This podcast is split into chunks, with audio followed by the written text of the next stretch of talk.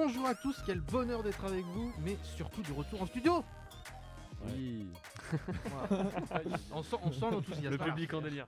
C'est le studio Micheline de l'université. Vous écoutez le Flexitarien. On va revenir durant le temps qui est écrit sur votre podcast en bas, sur l'actu de vos plateformes. Et pour ce mois de mars, afin de présenter tout le monde, écoutons une petite histoire. Hondelatte raconte. Christophe Hondelatte. Vous avez le nom de ce jeune homme ? Oui. Oui, il s'appelle Cédric. Et là, ça fait ding-ding. Parce que ce Cédric, nom de Dieu, figure déjà dans le dossier. C'est un braconnier. Il était sur place le jour de la disparition. Il a le profil. C'est un zinzin des armes. Ok, ça va. Je vais vous donner le nom du vrai cerveau de l'enlèvement. Et je vais vous dire toute la vérité. C'est un certain Hugo. Je crois, il habite chemin des Vignes à Garches. On y est. Vient ensuite l'aubergiste, Thomas. Oh, moi, c'est sa femme. Elle m'a tout raconté un soir à l'auberge. Depuis qu'il fréquente l'animal, il remplit plus son devoir conjugal. Elle l'a surpris 2 fois avec la brebis, près du ruisseau. C'est un vicieux. Et à ce petit jeu, ça m'a bien failli se faire plumer.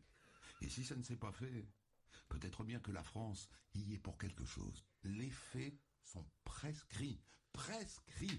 Et donc, il n'y aura jamais de vérité dans cette affaire. Voilà donc pour cette histoire. Et voilà. J'espère que vous êtes tous assez bien reconnus dans cette histoire.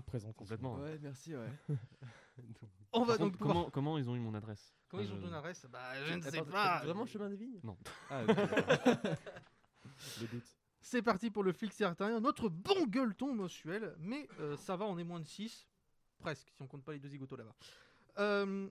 Je me répète, mais si vous écoutez pour la première fois le Flexitarien, l'émission, d'habitude c'est une chronique de presque 10 minutes que je fais dans le podcast du Troisième Lieu, où je présente divers contenus ici, des plateformes du net autour d'un thème, séries, films, émissions de télé, documentaires, spectacles, podcasts et autres produits audiovisuels, tous y passent, qu'ils soient disponibles sur Netflix, Amazon Prime Video, Disney+, MyCanal ou autres services de replay et de podcast.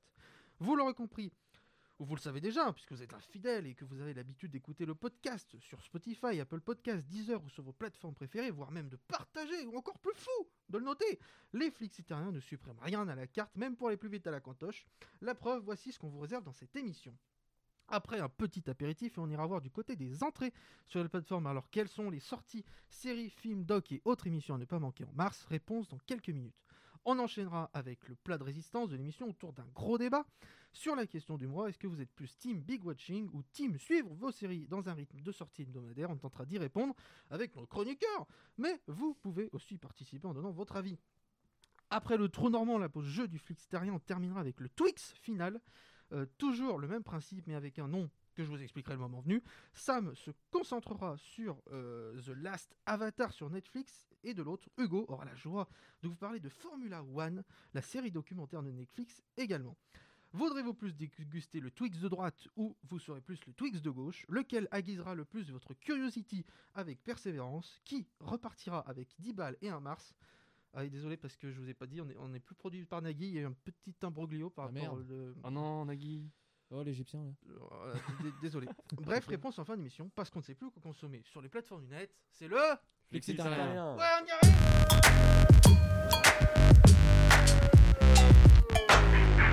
Et comme chaque mois, on va débuter avec un petit apéritif qui consiste à picorer rapidement les séries, films et autres contenus que vous avez regardés ou écoutés le mois passé. Sam, on va commencer par toi cette fois. Allez, vas-y, dis-nous. Alors moi, beaucoup de films de classiques, etc. Sinon en série, l'Avatar que je vous en parlerai en fin d'émission. Sinon, qu'est-ce que j'ai regardé ?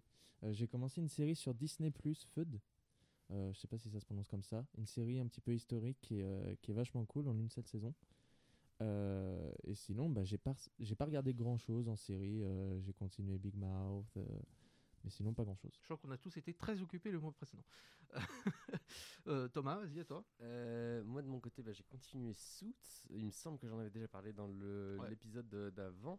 Parce qu'on a fait part de notre culture en parlant de Meghan Markle. Exactement, oui, c'est ça. Qui d'ailleurs est encore dans la merde avec les tabloïds anglais. Ah, je sais plus pourquoi. Mais Voilà, donc j'ai continué Suits sur deux avocats new-yorkais, très bonne série que j'aime bien. J'ai regardé Patriot Act avec Hassan Minhaj, un humoriste qui était chez SNL et qui a maintenant son propre show sur Netflix, qui a été arrêté depuis. Pour quelques vannes sur les impôts non payés de Netflix qui n'ont pas été très très bien prises. Voilà, show politique où il décrypte avec humour des phénomènes de société américaine. Et dans le même genre, Last Week Tonight qui a repris le jour de la Saint-Valentin avec des épisodes sur les raids de police et les prochaines pandémies, qui sont toujours un concentré. Ces deux émissions où c'est des concentrés d'humour et en même temps de trucs intelligents. Voilà, pour apprendre à certains... voilà, apprendre à parler politique et à décrypter certaines de ces sociétés, tout en se faisant pas trop chier non plus. Donc voilà, je conseille vraiment ces deux séries. Enfin, c'est pas vraiment des séries, mais c'est des émissions. Donc. Ok, tu nous as tout dit. De ce que j'ai regardé, il me semble que oui. Super, vas-y, à toi Hugo, vas-y. Moi j'ai été moins regardeur que Thomas. J'ai regardé, j'ai continué Vikings. Petit à petit j'avance, là je suis à la dernière saison. Est-ce que j'aurai fini d'ici avril? Je sais pas, on verra. Après j'ai regardé pas trop de films. Par contre j'ai regardé à la télé, ça va te plaire Cédric, j'ai regardé la télé. J'ai regardé Top Chef et Pékin Express.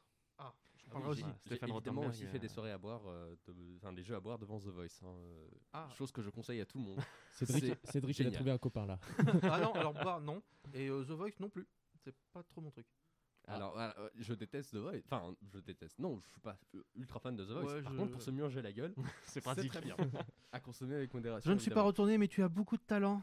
Ça, pour les choses à boire non, c'est genre quand les quatre se retournent, quand personne se retourne, quand... alors à l'époque, on faisait quand Lara Fabian a l'air complètement conne. Parce que Laurent Fabius, c'est pas dans l'émission. Ah, non, dit complètement. Donc maintenant, on dit quand merde, comment elle s'appelle Amel Bent. Quand Amel Bent a l'air complètement conne, tu bois. D'accord. Tu bois souvent. Ah, tu dois moins qu'avec Lara Fabian. Moins qu'avec Lara Fabian, parce que Lara Fabian avait vraiment l'air pas très intelligent. Quand Nico, c'est chiant. Quand Nico s'apparaît à l'écran, tu vois. Non, c'est très très bien. Et puis quand Florent Pagny avec une veste en crocodile aussi. Exactement. Ouais. Ouais. Quand on voit le téton de Florent Pagny. Ah, c'est une règle dans mon jeu. On peut faire la même avec Olivier Véran maintenant. Exactement. Dommage qu'on puisse pas faire ça avec Jennifer, mais c'est pas grave. Ok, d'accord. Bon. Très bien. Tu nous as tout dit ? Ouais, à peu près tout, ouais. Pour ma part, sur Amazon Prime, ils ont sorti la dernière saison de Mr. Robot. Donc je l'ai regardé. J'en parlerai dans un futur Flixtorien, évidemment. J'ai également regardé, parce que ça y est, j'ai Canal, Une vie d'écart. C'est un très beau documentaire sur une série documentaire où on met des enfants de 6 à 7, 8 ans, je crois. Oula, comme ça. J'ai peur. Avec des personnes très âgées dans un EHPAD. Okay. Et on les fait se rencontrer et on voit les évolutions de chacun, à la fois de la perception des enfants pour les personnes âgées, mais aussi les personnes âgées, la manière dont elles évoluent. Elles marchent mieux à la fin, elles s'expriment mieux, elles sont plus heureuses. Est-ce que c'est les pattes de Matzneff ou pas? Non, mais tout se passe bien, ils font des jeux assez sympathiques. Vraiment, vraiment, je vous jure, c'est un très très beau documentaire. Une très beau série documentaire à voir sur Canal+. Toujours sur Canal+, j'ai vu OVNI, la série décalée des années 70. C'est un peu, c'est sympathique, c'est un peu foufou. C'est un mec qui est au Gépan, non, qui va passer au Gépan en fait, qui s'occupe de faire une fusée. Malheureusement, quand elle monte, elle explose, et donc il finit rétrogradé plus ou moins au Gépan, donc l'endroit où on étudie les extraterrestres et les ovnis dans les années 70. Donc on les prend un peu tous pour des débiles avant qu'ils deviennent un peu troublés, lui également. J'ai également regardé WandaVision sur Amazon Prime Video. Ouais, alors les premiers épisodes, les gens rigolent dessus, donc comme je l'ai dit la dernière fois, j'ai beaucoup de mal à regarder. Il y a des vannes drôles, mais j'ai du mal à rester en concentré. Et à la télé, vous n'avez pas pu rater le retour de Jamy Gourmaud. Vous l'avez totalement raté. Pas regardé, mais avec C'est Jamy, son émission sur France 5 à 16h55 tous les jours. Et, attends, je peux préciser quelque chose. J'ai évidemment aussi regardé les recettes de Laurent Mariotte. Ah bah oui, avec des endives au jambon. Exactement. Et enfin, comme Hugo, j'ai regardé Pékin Express. Comment rater autour de Pékin Express? Facilement. Ouais. J'étais même pas au courant que Pékin Express était revenu. Je ne sais pas ce qu'est Pékin Express, donc voilà. Je suis pas sûr d'avoir regardé une fois Pékin Express en entier. Je n'ai jamais regardé. Attends, je suis même jamais tombé dessus, je crois. Ouais, c'est bien. J'ai dû tomber dessus avec mes grands-parents une fois. Et cette année, ça se déroule en Birmanie. Avant que ça finisse en Turquie. Ah oui, avant parce que non, c'est en Ouganda, Non, ils vont en Ouganda et oui, là, mais j'ai dit Birmanie. Mais parce que là, ils sont en Birmanie là maintenant tout de suite. Parce qu'il y a eu 38 morts hier en Birmanie. Effectivement. C'était toute l'équipe de production de Pékin Express. Et bien, sacré coup de main. En plus cette saison, elle s'est bien passée. Enfin, ça a été un peu le bordel. Et donc, ils se sont fait arrêter par le confinement. Il y a eu un accident avec un mort. Enfin bon, il y a eu plein de belles choses dans cette saison de Pékin Express à découvrir tous les mardis soirs sur M6. On va pouvoir donc enchaîner maintenant avec les entrées du mois. Qu'est-ce que vous allez pouvoir découvrir sur les plateformes du net? Les clips du flic italien à surveiller pour vous attentivement. Les calendriers des sorties sur Disney+, Amazon Prime Video, MyCanal du mois de mars. Donc, quelle est la plus populaire d'entre elles d'après vous? C'est Netflix. Et qui c'est qui va nous parler de Netflix cette semaine? C'est moi. Eh ben vas-y, fais-toi plaisir. Alors, je laisse les autres préparer parce que comme d'habitude, ils arrivent les mains dans les poches. Moi, c'est bon. Bon. Sur Netflix, ce mois-ci, cette année, j'ai pas cette prétention. En série, on va avoir la saison 2 de Love Alarm qui va sortir le 12 mars. The One, qui est une nouvelle série produite par Netflix, je crois, qui est une science-fiction. Sky Rojo, en espagnol, qui est une série qui a été... avancé comme étant créé par les sorti par les créateurs de La Casa de Papel. Oh là là, voilà, c'est le marketing. Oh là là. Après, on va avoir aussi une autre série qui va être intéressante, je pense, qui va sortir fin mars. Les meilleurs sortent toujours en dernier de toute façon. C'est Les Irréguliers de Baker Street, donc qui est basé sur Sherlock Holmes, Arthur Conan Doyle, tout ça. En film, il va y avoir Moxies, qui est un teen movie sur le sexisme, qui pourrait être intéressant. Lady Bird avec Timothée Chalamet, Call Me By Your Name avec toujours Timothée Chalamet, Allié avec Brad Pitt et Marion Cotillard. Ah non. Et non. Yes Day qui est une comédie qui peut être très sympa à regarder en famille, et Week Away qui est une comédie musicale romantique. Autant dire que je vais probablement pas regarder ça. Oh, pourquoi? Parce que... en documentaire, il va y avoir 3 documentaires intéressants. Ça va être Dans le sillage des pirates. Voilà, donc les amateurs de boucaniers, de tout ça, ça va être rigolo, je pense. Varsity Blues et l'attente que j'ai sur Netflix ce mois-ci, ça va être Formula One, la saison 3, qui fera l'objet d'un petit billet de ma part un peu plus tard dans le Flixi. Saison 3 déjà? Putain, je croyais qu'il n'y avait qu'une saison pour l'instant. Non, il y en a 2. D'accord, faut que je regarde. Et la troisième qui sort le 19. C'est ça. Tu viens de le dire en plus. Ouais. Mais comme je me suis renseigné, voilà. Donc voilà, tu nous as tout dit. Ouais, oui, c'est tout bon. Ok, on peut passer à Thomas.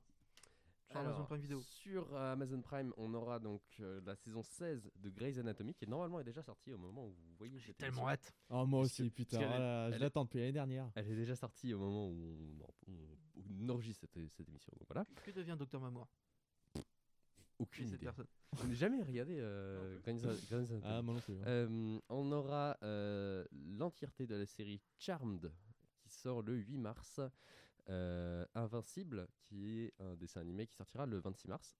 Au niveau des séries, c'est à peu près tout ce que j'ai pu noter d'important.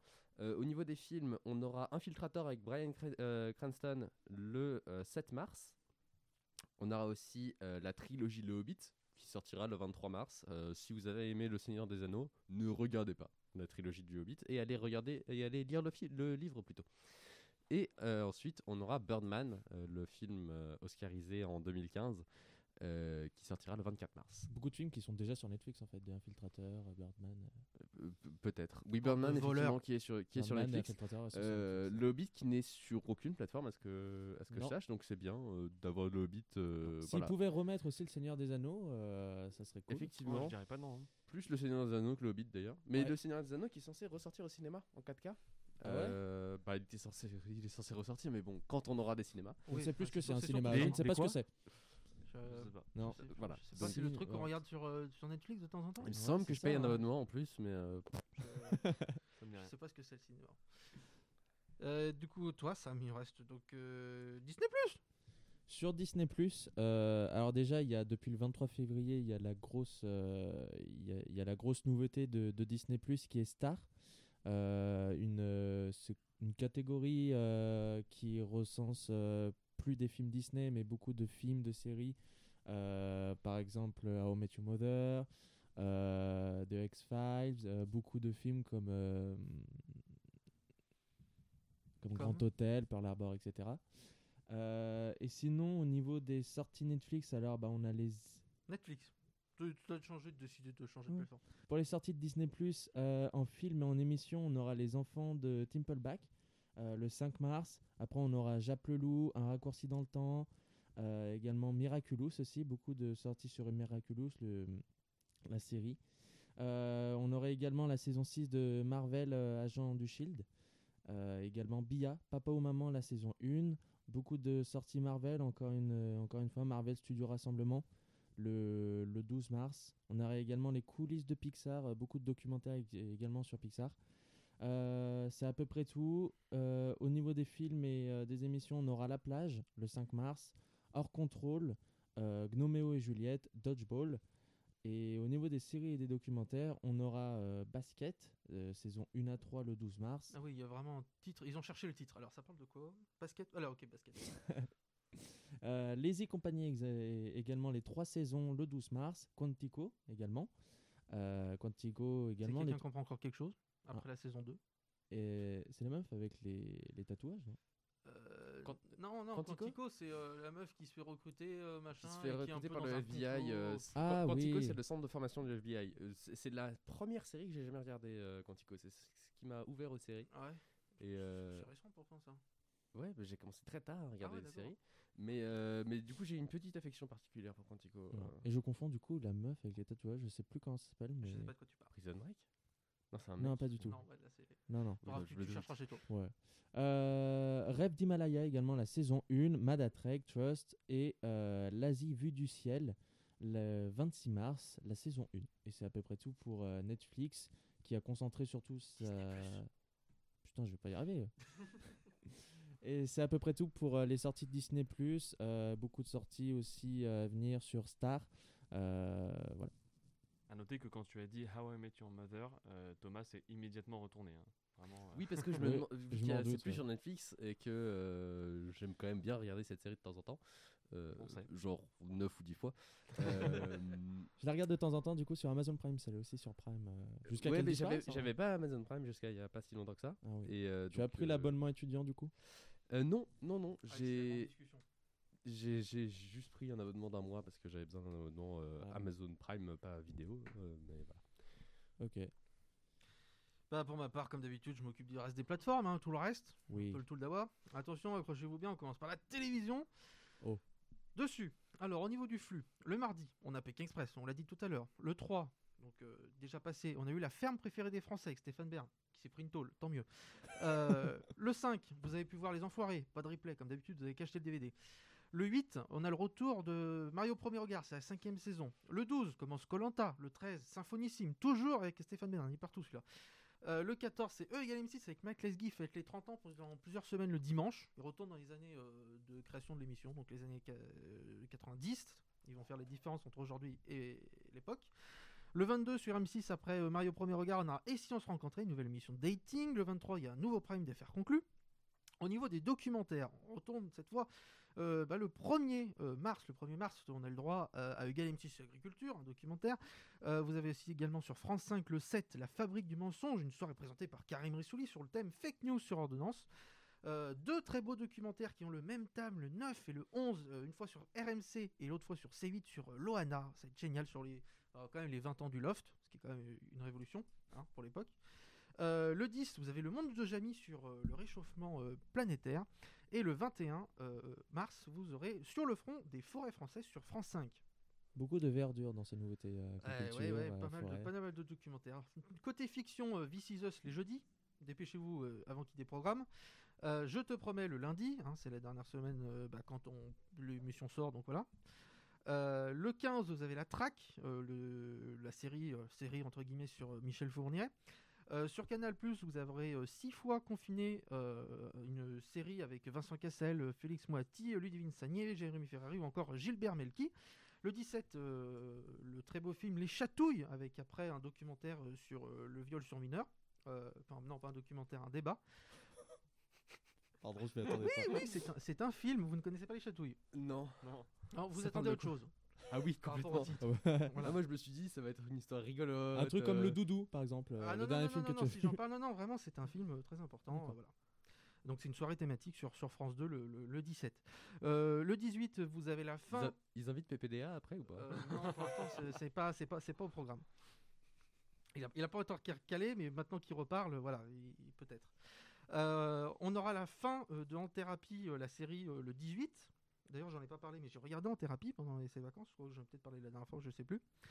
Vous aurez la 100e d'Ici Tout Commence le 19. Vous attendez ça? Ici Tout Commence, le pré-access de TF1. Avant Demain nous appartient. Vous voyez, Demain nous appartient. Ici Tout Commence, c'est juste avant. Ah bah non. Je vous apprends quelque chose, c'est la 100e. Vous en avez raté 100, faut vous rattraper maintenant. Hein. Non.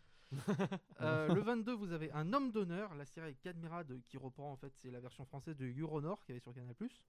Et le 23, je suis content, je vous en avais parlé dans le premier Flixitarien et La Stagiaire, jamais La Stagiaire, enfin bon voilà. Sur Canal+, en drame, on a 0-0 sur la dragague, je sais pas ce que c'est la dragague, la drogue dans la mafia calabraise. Vous avez Dave, une comédie sur un rappeur qui est pas du tout le style de rappeur. Le 4, vous avez Les Crevettes Pailletées qui sont diffusées. Le 20, vous avez Godzilla, après vous avez également Tout Simplement Noir, Jojo Rabbit qui a été diffusé il y a très peu de temps.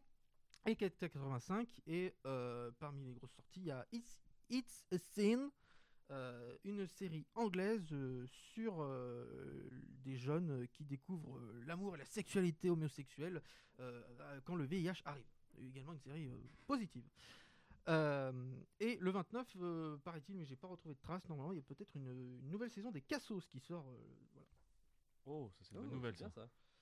Le 29. C'est le seul truc que je vais retenir de ce que tu as dit. Désolé, mais je n'ai aucun âge.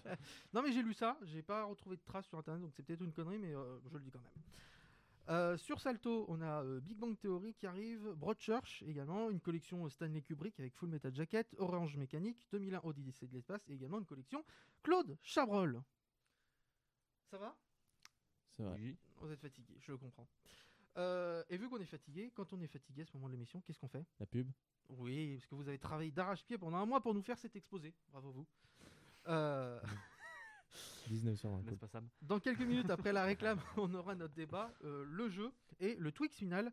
À tout de suite dans le Flixitarien sur le troisième lieu. Le ministère de la Santé présente... Rien d'anormal et d'un coup elle n'a plus d'air. Le visage pâle, elle bascule en arrière. Et je fais quoi ? Peu anodine, la langue mordue, avec les canines, le reste du corps tendu, je flippe là. Secousse musculaire de ce corps, secousse musculaire de l'approcher, j'aurais tort. Elle a les yeux révulsés, puis le regard perdu. Il faut lui laisser de l'air, terminer ses confus. Elle a les yeux révulsés, puis le regard perdu. Il faut lui laisser de l'air, quand c'est terminé ses confus. Contre les crises d'épilepsie, sachez bien réagir. Renseignez-vous. Ceci était un message du ministère de la Santé. Bonjour. Bonjour. Maintenant on se connaît. Non, je crois pas. Je suis Fred de Carglass. Non, je vois pas de Carglass. C'est votre nom de famille, c'est ça? Je suis Fred de Carglass. Oui, mais c'est bon, j'ai compris, mais on se connaît pas, monsieur. Je suis Fred de Carglass. Maintenant on se connaît. Ah non, je suis désolé, au bout de 10 secondes, ça suffit pas. Si vous continuez comme ça, on va pas avancer. Chez Carglass, c'est simple. Y a rien d'avancer. Rien. Mais qu'est-ce que ça peut me faire? Je vous connais pas, monsieur. Ça fait 3 fois que vous me dites la même chose. Je suis Fred de Carglass. Maintenant on se connaît. Arrête, je vais te taper. Comme ça, y a pas de mauvaise surprise. Je suis Fred de Carglass. Maintenant on se connaît. Oh, voilà. Comme ça, t'as un impact plus grand qu'une pièce de 2€. Allez, salut. Carglass répare, Carglass à glace. Bonjour, c'est Stéphane Bern. Je vous présente aujourd'hui ma nouvelle émission. Après le succès du village préféré des Français. Après celui du monument préféré des Français, mais aussi le très récent La Ferme préférée des Français, je suis heureux de vous annoncer l'arrivée prochaine sur France 3 du cimetière préféré des Français. Vous pouvez voter dès à présent sur France.tv pour le plus beau cimetière, le plus charmant, qu'il soit fleuri, fait de pierre ou de sépulture. Je suis certain que nombreux seront les téléspectateurs de la chaîne qui, comme pour mes autres émissions, viendront visiter les lieux, voire y rester. A très vite sur François, ou sur place, c'est pareil.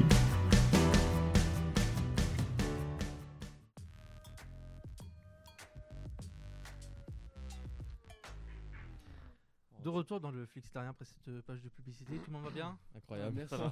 Franchement. On est ensemble jusqu'à la fin du timer de votre podcast, mais on va passer au gros morceau de l'émission. C'est le moment du plat de résistance avec le gros débat du jour. Vous êtes plus team big watching ou un épisode par semaine? Qui ne s'est jamais enfilé toute une nouvelle saison d'une série en une journée, voire en une nuit, happé par l'histoire, par les personnages, au point que chaque nouvel épisode se transforme en... je perds 1 heure de sommeil, mais je continue. Et de se retrouver après face à son réveil qui sonne en regardant le dernier épisode. Si le terme de big watching a été popularisé à partir autour de 2013, il ne date pourtant pas d'aujourd'hui. En effet, cette pratique trouve son origine dans les années 90, où les groupes de fans enregistraient leurs séries préférées, ou, avec la sortie du DVD, se sont mis à regarder plusieurs épisodes à la suite, en dehors du rythme hebdomadaire de diffusion. Mais évidemment, cette date de 2013 n'est pas innocente. C'est l'année où Netflix a commencé à mettre en ligne tous les épisodes d'une saison d'un seul coup, aidé par les lectures automatiques de l'épisode suivant. La plateforme s'était intéressée en 2016 dans une étude à notre consommation rapide et décline 3 types de spectateurs, voire même davantage de séries. Il y a les séries qu'on ingurgite à vitesse grand V en un long week-end, comme les thrillers avec Breaking Bad, les séries, celles d'horreur comme Walking Dead, l'aventure ou la science-fiction comme Lost. Pour la plupart d'entre elles, l'addiction s'explique par un ressort simple, mais qui, contrairement au rythme hebdomadaire, n'a pas la même finalité, le cliffhanger. Si l'objectif est de faire revenir chaque semaine le public pour une diffusion espacée, il a, dans le big watching, la force redoutable de ne pas pouvoir s'arrêter pour connaître l'issue du suspense. Ces séries prenantes font que pour découvrir le plus rapidement la clé de l'histoire, on dévore comme pour un livre, épisode par épisode sont déroulés.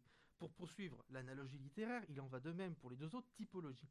Les comédies dramatiques comme Orange is the New Black, les drames policiers et autres super-héros malgré une construction narrative, la porte de sortie entre les épisodes est plus ouverte. Enfin, on les binge-watch en une plus petite semaine, les séries historiques comme Mad Men, les politiques comme House of Cards ou au contraire les plus légères comme BoJack Horseman en comédie. Pour le dernier, le plaisir de quelques épisodes se suffisent avec une intrigue peu prenante, tandis que les 2 autres sont au contraire plus difficiles à assimiler et le spectateur a besoin de digérer ce qu'il vient de voir. Alors certes, on voit bien l'avantage de binge-watcher une série déjà, avec la prétention de se dire « nanana, moi j'ai fini, si tu veux je te spoil », de s'imprégner de l'univers de la série, de bien suivre les intrigues également sans se perdre et sans oublier des éléments et devoir regarder... on peut se passer donc du résumé de l'épisode précédent. Mais une pause permet d'imaginer la suite des événements, émettre des théories et jouer avec la frustration de l'attente et le plaisir quand tel est le cas. Vous allez me dire, oui, mais il va même pour une nouvelle saison qui sort, mais l'impatience de manger en une journée sa série pour de nouveau attendre au moins 1 an, est-ce que c'est si jouissif ? Et puis s'attache-t-on autant aux personnages? C'est vrai, on a tous une série qui nous a accompagnés à un moment de notre vie, qu'on a suivi semaine après semaine, comme un bon ami qu'on retrouve lors de notre rencontre hebdomadaire, qui nous manque et qui peut nous attrister si on ne les voit plus. Et les plateformes, elles en pensent quoi de ça? Côté Netflix, qui a lancé la mode, ils ont peu vocation à changer cela, quand ils le font c'est par contrainte étrangère, Riverdale, Snowpiercer, ils appartiennent à des networks américains qui diffusent leurs séries à raison d'un épisode par semaine. Pour Amazon Prime, The Voice a connu ce traitement, elle, du souhait de ses producteurs pour alimenter les discussions autour de la série et définir des hypothèses. Une idée qui a bien saisi Disney+, bien plus enclin à porter un engouement chaque semaine avec en ce moment, par exemple, WandaVision dont on parlait tout à l'heure, qui chaque vendredi est un événement ultra commenté, visionné au point de mettre à mal les serveurs de la plateforme. Et pour notre point Salto du mois, eux font au fond les deux en mettant parfois en avant avant une diffusion hebdo sur France 2 ou TF1 ou France Télévisions. Mais alors, autour de la table, vous en pensez quoi? Est-ce que vous êtes plus team big watching ou team Patience hebdomadaire. Je salue nos deux personnes qui nous ont rejoints autour de la table pour ce débat. Eh bien, Jules, que vous connaissez pas, et Clovis, que vous connaissez mieux. Bonjour à tous, je tiens à signaler que je suis donc titulaire d'un master désormais depuis quelques minutes, donc j'aimerais que... On applaudisse tous une fois. Non, une fois, ça suffit. Bon. Est-ce que tu es titulaire d'un master également ? Je suis titulaire d'un master également, on l'a récupéré ce matin, donc c'est tout récent. Et si on m'applaudit, on peut applaudir Clovis. Oui, bien sûr. Merci. Une fois que cela est fait, on peut revenir au débat. Qu'est-ce que vous en pensez ? Vous êtes plus de quel team ? Vas-y, Jules commence, parce que vous allez devoir bientôt partir. Moi, je suis team un épisode par semaine. Je ne dis pas que ça ne m'est pas arrivé de pas binge-watcher. Évidemment que celui qui n'a jamais binge-watché me jette la première pierre. Okay, il n'y en a pas parce que c'est Covid. La première télécommande. La première télécommande, la première zapette. La première zapette. Il y a des personnes de plus de 55 ans qui nous écoutent, ce qui n'arrive pas parce qu'ils sont morts du Covid. Bref. Sauf ta mamie quand même. Respectons ta mamie. On espère. On espère que ma mamie est encore là, parce que j'ai un loyer à payer. T'as dit quelque chose d'intéressant dans ton introduction. C'est le côté événement. Et je trouve que... Ce qui est intéressant, c'est quand un épisode une fois par semaine, c'est qu'il y a un côté vrai événement qui rappelle un peu la télé ou une émission. Quand tu regardes un grand match ou une émission de variété à la télé, c'est que tu te rassembles, genre tout le monde, à ce moment-là, tout le monde se rassemble pour regarder ce truc. Et du coup, tu sais que le vendredi soir, je prends l'exemple de WandaVision que tu as utilisé, tu sais que le vendredi soir, tout le monde va en parler. Alors que si tu as du binge-watching comme ça, tu perds un petit peu le sel, il n'y a plus côté événement et tu as juste, bah, tu regardes ta série en 2 jours et après, c'est lourdé. T'as fini ton propos ? Je finis mon propos. Très bien, qu'est-ce que les autres en pensent ? Moi, je suis plutôt d'accord avec Jules. Ah, j'espère que tout le monde n'est pas du même avis que Jules, parce que sinon... Non, ah, parfait, super. Moi, je suis plutôt d'accord aussi. Bah, dis-nous, si tu veux, pourquoi... Alors, non, moi, j'ai un petit problème avec le fait de regarder un épisode par semaine. Sur le principe, j'aime bien, mais je suis très impatient. Donc, ça me bloque un peu de me dire je dois attendre une semaine, surtout quand je suis obligé, tu vois. Ça, c'est les jeunes. Voilà, et surtout, j'ai un petit problème de mémoire qui fait que si j'attends une semaine, je me souviens plus de l'épisode d'avant. Et donc au final, je finis par, avant de regarder le prochain épisode, re-regarder l'épisode de la semaine d'avant. Et donc au final, bah, toutes les semaines, je regarde toute la série, tout ce qui est sorti de la série. Donc c'est une horreur, je déteste faire ça. Toutes les séries qui sont sorties comme ça pendant que je les regardais, j'ai fini par plus ou moins abandonner et regarder la saison à la fin une fois que tout était sorti. Parce que, ah ouais, à ce point-là. Parce que, vraiment, je me souviens plus de ce qui se passe. Après, je suis pas très concentré non plus quand je regarde des séries. Ouais, mais, ça joue aussi. Il regarde une série, mais il s'en bat les couilles. Ouais, il est là, tranquille sur son tel. Ça, c'est les jeunes. Ça. Bah, non, mais je comprends ce que tu veux dire, parce que je suis un peu pareil. Et j'ai envie de, pour bien m'attacher, par exemple, bah, la dernière fois que j'ai fait ça, c'était avec Avatar. J'en parlerai en fin d'émission. Je me suis dit, si je regarde un épisode par semaine, je vais pas vraiment m'attacher. Et du coup, il faut que je regarde au moins minimum une fois par soir pour bien. Donc je te rejoins sur ce point-là. Mais je pense que c'est parce que vous avez été mal habitué. Enfin, je veux dire... ça y est, le petit remet en question la discussion tout le monde autour de la table. Bonjour, tu as une mauvaise habitude. Bonjour, je suis Pascal Pro. Quand on avait... Ça supporte à votre attitude. Quand tu avais la trilogie du samedi soir... Sur M6, bah t'avais ton petit épisode chaque semaine. Camomille ? Ouais, c'est vrai. Oui, mais alors... Ton petit plus belle la vie tous les soirs à 20h20. Voilà. Alors, avec Sam, on n'a pas de master. On n'est pas vieux. Donc, Par contre, je vois, c'est épisode par semaine. Moi, je faisais ça quand je regardais à la télé. Donc, il y a une petite nostalgie. Et je dis pas que j'aime pas un épisode par semaine. Mais moi, j'ai pas regardé la télé depuis 2008. Donc, donc ça me pose un problème, quoi. La fois, il y avait le juste prix avec la gaffe. Il adorait ça. Il binge watchait le juste prix. Exactement. Alors, perso, ce que j'aime bien dans le fait de, comme Jules, le regarder de manière un peu hebdomadaire les séries, c'est que, bah, comme tu as dit dans ton intro, tu peux faire des théories. Et en fait, les épisodes de séries sont construits de manière à ce que tu sois impatient de le regarder, le prochain. C'est ce qui fait que tu cliques sur next épisode à chaque fois et que du coup, tu termines ta nuit avec 2 heures de sommeil. Mais du coup, ce qui est bien avec le fait de regarder un épisode par semaine, bah, c'est que ça te permet d'imaginer, de faire tes théories, d'être déçu ou d'être content en fonction de ce que tu avais imaginé quand tu regardes l'épisode d'après. Et accessoirement, ça t'empêche aussi de passer une nuit entière ça te reste en plus. À t'emmerder, à regarder des épisodes chiants. T'énerve pas, hein. Ils s'emportent d'un coup. C'est bon. Alors, effectivement, le fait de faire des théories, désolé... Mais le fait de faire des théories, effectivement, c'est vrai que c'est un peu l'avantage que ça sorte une fois par semaine. Après, tu peux le faire aussi entre 2 épisodes quand tu binge-watch, mais t'as moins de temps pour étayer ton truc et repenser à des détails. T'as même plus le temps du générique parce que tu le sautes, hein, donc faut quand même y aller pour faire une théorie. Effectivement. Le watch party aussi. Putain. Ah Il appelle un chien, là. Allez, au pied. Allez, là. Apparemment, ça m'a syndrome de la tourette. On a gueulé d'un coup. Non, moi je voulais juste parler justement que l'épisode par semaine, c'était cool aussi pour le Watch Party qu'il y a maintenant sur Netflix, Disney, sur toutes les plateformes. Où là, voilà, comme ça peut vraiment être un événement. Et là, tu peux partager ton écran, non? Tu regardes ensemble. Je crois que ça te connecte en même temps et du coup, tu regardes en même temps l'épisode. Du coup, je pense que voilà, pour cette fonctionnalité, c'est un bon point de sortir un épisode par semaine. Parce que chacun se fait plaisir en même temps. Ouais. Je trouve que tu profites plus aussi, parce que quand tu binge-watch, t'es tout de suite à la fin de la saison. Et enfin, 8 épisodes, ça peut plaisir. Ouais.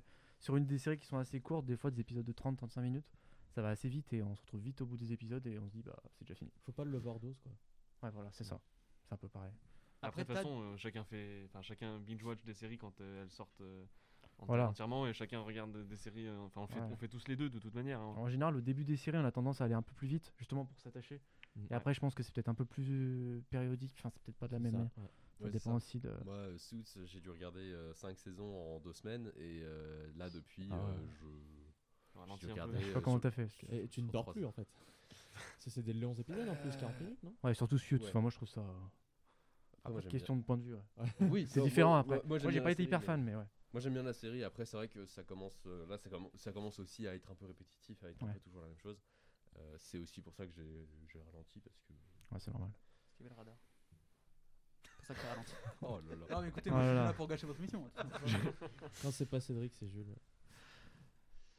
Oui, Thomas, toi, tu commençais à parler de l'attachement. Tu disais, toi, au contraire, que pour s'attacher, tu regardais rapidement. C'est ça? Alors, j'ai rien dit du tout sur l'attachement, mais. Dis oui! Mais dis oui! C'est le frère de Malcolm, ça d'ailleurs, dis oui. Oui, bah pour t'attacher au personnage, ouais, il n'y a pas forcément besoin de regarder du monde, d'apprécier la série. Moi, je trouve que. Ouais, je peux regarder un épisode par semaine et je m'attacherai quand même au personnage. J'ai pas forcément besoin de binge-watch pour. Et ça aide. En fait j'ai l'impression que c'est pas le fait de binge-watch qui va faire que je m'attache à des personnages ou à une série. C'est j'aime bien la série, donc du coup je vais binge-watch. C'est plus le phénomène inverse en fait. Oui, moi je pense que c'est plutôt le contraire. C'est le fait qu'il y ait un épisode par semaine, on peut s'attacher plus facilement. Parce que si c'est étalé sur plusieurs saisons, on reste avec eux longtemps. Je sais pas ce que vous en pensez. Il y a des personnages, enfin des séries à laquelle on s'attache le plus parce qu'ils ont vécu avec nous. C'est vrai, ouais. C'est comme une deuxième vie. Ouais, c'est une vie parallèle, quoi, nos amis, quoi. Une vie comment? Parallèle. C'est en SVT, c'est comme les allèles, mais sur les chromazoïdes. Très bien. Très bien, j'ai un master. Donc, l'attachement, vous trouvez pas qu'il y a une différence entre les deux pour s'attacher? Bah, c'est différent, enfin, il y a deux manières de s'attacher, dans le sens où quand tu binge-watch, tu vas vraiment avoir l'impression de vivre pendant le temps que tu regardes ta série avec les personnages. Alors que quand tu fais un épisode par semaine, quand c'est hebdomadaire, bah t'as plus l'impression de voir une évolution, t'as plus l'impression, il y a le manque aussi qui se crée, il y a l'attachement, il se crée de deux manières différentes, mais il se crée de toute façon. Oui, je pense que quand tu binge-watch, tu ressens plus ce que ressent un personnage. C'est ça. Quand t'as un personnage auquel tu arrives à t'identifier, par exemple, tout ce qui... Vraiment, tu regardes beaucoup d'un coup. Tout ce qui lui arrive, tu le ressens aussi un peu et je pense que ça t'affecte un peu plus dans ce cas-là. Après, effectivement, dans la longueur, ça peut être bien aussi. S'il y a peut-être plus de personnages, que tu t'identifies moins à eux, mais que tu les aimes quand même, ça dépend tout dépend de ton rapport à la série, de quelle série c'est, quel type de série aussi. Je pense que c'est... Ouais. Après, je pense qu'aussi pour s'attacher à une série, au début, il faut toujours un peu binge-watcher les 2-3 premiers épisodes. Moi, je me vois mal quand même, par exemple, commencer une série, regarder un épisode... et attendre une semaine pour regarder l'autre. Enfin, je sais pas vous, après. Ouais, surtout que en général, commencer, tu sais plus qui est qui. Voilà. En général, des épisodes comme ça par semaine, je le ferais plus sur par exemple un Game of Thrones au bout de la saison 5-6 où vraiment t'es attaché et du coup tu peux attendre plus longtemps et du coup t'as vraiment un sentiment d'évolution et... Oui, parce que Game of Thrones, moi j'ai commencé tout était sorti et tu peux pas attendre. J'ai pas fini, mais si j'avais attendu à chaque épisode. Impossible. Surtout que c'est complexe et tout les premières saisons, c'est clair. T'es obligé d'aller un peu vite au début. Ouais, le fait 15 histoires en même temps, enfin c'est compliqué. Ouais. Le fait de Big Bunch, ça permet aussi en fait de tout regarder. En fait, à un moment on pourrait s'arrêter. Si on regardait qu'un épisode par semaine, on se lasserait, alors que là, bah on regarde tout parce qu'on se dit bon bah j'ai commencé, allons-y hein. Après tu t'arrêterais mais il y a quand même une forme d'attachement comme il disait, c'est pas le même attachement. Et là, il y aura l'attachement parce que vu que tu regardes un truc par semaine, ça va être sur la durée, donc tu vas rester avec eux très longtemps. Donc je sais pas, je pense pas que tu te lasserais même avec un épisode par semaine. Je trouve que tu te lasses plus en binge-watchant parce que tu vas arriver à un moment où tu satures. Par exemple, je prends l'exemple de La Flamme. Canal a été très malin parce qu'ils n'ont pas balancé tout d'un coup. Et je pense qu'en même temps, si quelqu'un veut binge-watcher La Flamme, bah, à la fin de l'après-midi, il est con. Ouais, j'aime La Flamme. Ouais, je suis d'accord. Et à la fin, pour le coup, c'est un bon exemple. Tu regardes 5 heures d'affilée de Jonathan Cohen. À un moment donné, j'aime beaucoup, mais au bout d'un moment, je pense que tu pètes un câble. Et je pense que si tu tapes 3, 4, 5 épisodes d'un coup, à un moment donné, tu sors de là, t'as fait 4 heures, t'en peux plus quoi. Ouais, c'est clair. Tu penses à ça depuis 4 heures. Mais après, tu vois le premier, t'as envie de voir le deuxième. Après, je dis pas en voir beaucoup. Oui, mais... Évidemment, c'est les algos. On va pas se mentir. Anne Hidalgo d'ailleurs, la mère de Paris. Évidemment. Écoutez, moi je vais devoir vous laisser parce que je vais aller binge-watcher Les Feux de l'amour. Ah. Donc le temps que je fasse tout ça, ça va me prendre un petit peu de temps. C'est le matin, tu sais maintenant. Hein. On se revoit dans 25 ans du coup. On se revoit en plus. On se rejoint. J'aurai 2 masters peut-être. Ah, on a hâte. Dans 5 ans. Exactement. Merci à tous. Au revoir. Au revoir nos invités. Nous quittent. Au revoir. Merci pour ce petit débat et longue vie au binge-watching. Et à Netflix. Merci. Petit placement de produit, ça fait plaisir. J'espère que tu prends la moula pour ça. Pour notre part, j'ai un master. De notre côté, on va continuer un petit peu. Du coup, l'attente hebdomadaire, ça vous frustre pas plus que ça. Si, c'est frustrant, mais c'est ça qui est. Moi, c'est ce que j'aime dedans. C'est le fait d'être frustré, de se dire putain, j'aurais bien aimé voir le deuxième, enfin l'épisode suivant, mais de pas pouvoir le faire. Et justement, c'est ce qui crée l'attente. Et du coup, bah, genre, je sais pas, le jour où l'épisode que t'attends il sort, t'es content, tu vois, c'est un peu ton événement de la semaine où tu te dis, ok, l'épisode que j'attendais depuis une semaine, il sort. Et du coup, tu te mets un peu en condition aussi. Tu te dis, ah là, je mets mon PC tranquille, je me mets dans mon lit tranquille, je vais regarder ma série, c'est mon moment dans ma série. Et du coup, ça mystifie un peu le moment aussi, c'est ça qui est cool. Moi, la seule série avec laquelle je fais ça, c'est parce qu'elle elle passe à la télé sur TF1, c'est Flash. Ouais. Ouais, pas celle-là. Et du coup, voilà, ça fait 2 ans. Donc, j'aime bien ce système, voilà, de toutes les semaines, 1 ou 2 épisodes. Mais là, ça fait 2 ans que j'attends la saison 6. Donc, c'est vrai que quand je vais la regarder, parce que j'ai pas envie de la regarder, même si elle sort sur la plateforme, j'ai envie de garder cet aspect, voilà, de télé, donc un épisode par semaine. Mais j'avoue que je me souviendrai pas de tout, vu que ça fait 2 ans, même si j'ai vraiment à fond suivi la série, je vais pas m'en souvenir. Donc, il y a des aspects négatifs au fait que ça soit un petit peu régi ou contrôlé par la télé, c'est que par la télé c'est beaucoup plus long et donc t'as beaucoup plus le temps de te lasser. Parce qu'en attendant, j'ai regardé plein de séries et donc Flash, c'est pas que je m'en pète un rein, mais. Ouais, tu l'as mis à côté de ta tête. Quoi. Ouais, je l'ai mis à côté quoi. Après, c'est la différence aussi entre la France et les États-Unis. Les États-Unis, eux, c'est vraiment un épisode par semaine alors que nous. En attendant, alors maintenant avec le confinement on est passé à un épisode par semaine, mais avant c'était 2, 3, vous regardez M6 là, et vu que This Is Us ne fonctionne pas, ils vont passer à 4 par semaine, ça commence à faire beaucoup, c'est limite du big watching hebdomadaire quoi. This Is Us, c'est la série en 4-5 saisons non ? Oui, c'est le truc là où ils suivent une famille américaine avec un enfant qui est adopté, qui est noir, etc. Et puis l'autre qui est gros, c'est l'autre qui est connu. En gros, non mais vraiment le résumé de la série c'est ça hein. Bah, tu sais quoi, ça me donne envie de regarder. Ah bah dépêche-toi avant qu'ils déprogramment parce qu'avec 1 million, ça va pas durer longtemps. Vous êtes d'accord aussi, le truc, le dernier point que j'évoquais dans mon résumé, que selon le type de série, on n'a pas la même consommation quand même. Oui, clairement. Oui. Bah ça dépend justement sur l'attachement des personnages, je pense, tout ce qui est sitcom, etc. Binge-watcher, mais sans overdose un petit peu entre les deux, c'est bien. Après ça va être différent pour les... Je me rappelle que moi Prison Break, quand j'ai commencé surtout au niveau de la saison 2, j'aurais pas pu attendre une semaine quoi. Je crois que c'est la seule série qui m'a fait péter un câble, genre j'y pensais en cours, j'y pensais à H24 parce qu'elle me manifestait vraiment, je pouvais pas attendre une semaine. Donc après ça c'est parce que c'est des trucs policiers, c'est des trucs avec vraiment beaucoup de suspense, etc. Où il se passe beaucoup de choses. Donc je pense qu'en fonction des séries... Moi, il y a 2 séries où j'ai dû regarder une fois par semaine et c'était la dernière... les saisons 6 et 7 de Brooklyn Nine-Nine. Ouais. Où ça va, franchement, vous regardez une fois par semaine, ça allait. Après, des fois, j'oubliais et au bout de 3 semaines, j'en regardais 3. Parce qu'il y a énormément de choses qui suivent, en fait.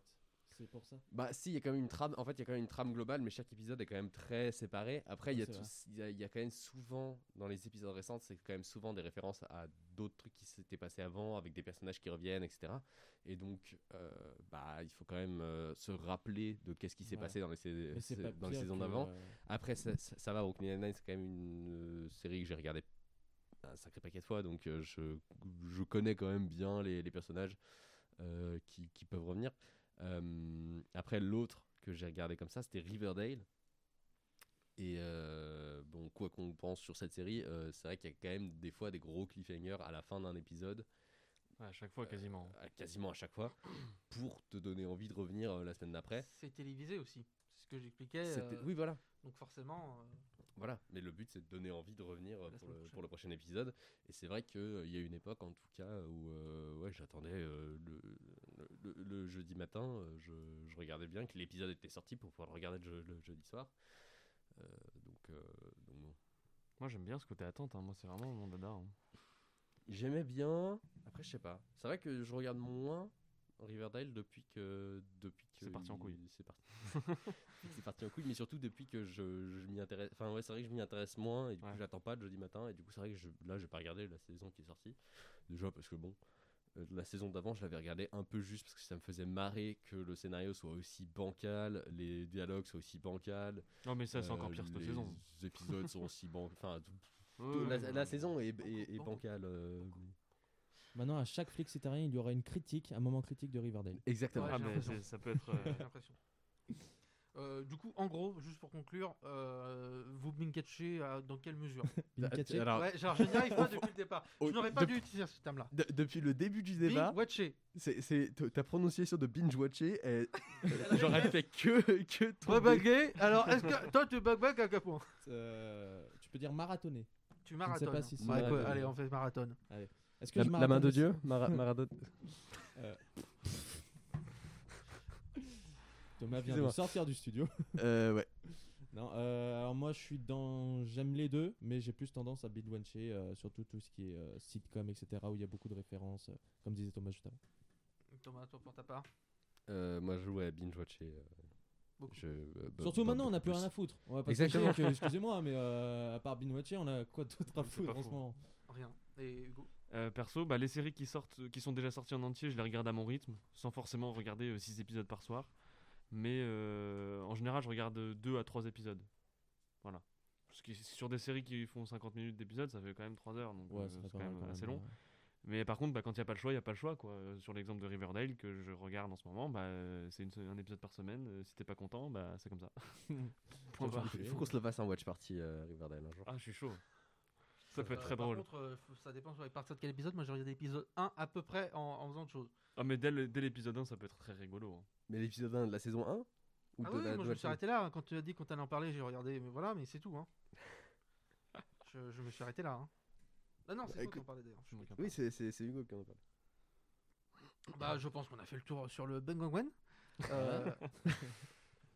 On va pouvoir passer, comme à chaque fois, au trou normand, la pause jeu du flexitarien. Yes. Allez, on va jouer. Yes. Alors, on a 2 jeux, le deuxième il est un peu pourri, le troisième il est un peu pourri, mais bon, on va le faire quand même, hein. Oui, parce que tu nous sors toujours des masterpieces de toute façon. Non, sur le truc, j'ai rien bossé sur le deuxième. Bon, du coup, moi, je vais y aller. Non, mais sur les autres, ça rappelle Sam sur les sorties, quoi. Ouais, un peu. Une seule fois, ça m'est arrivé. Voilà.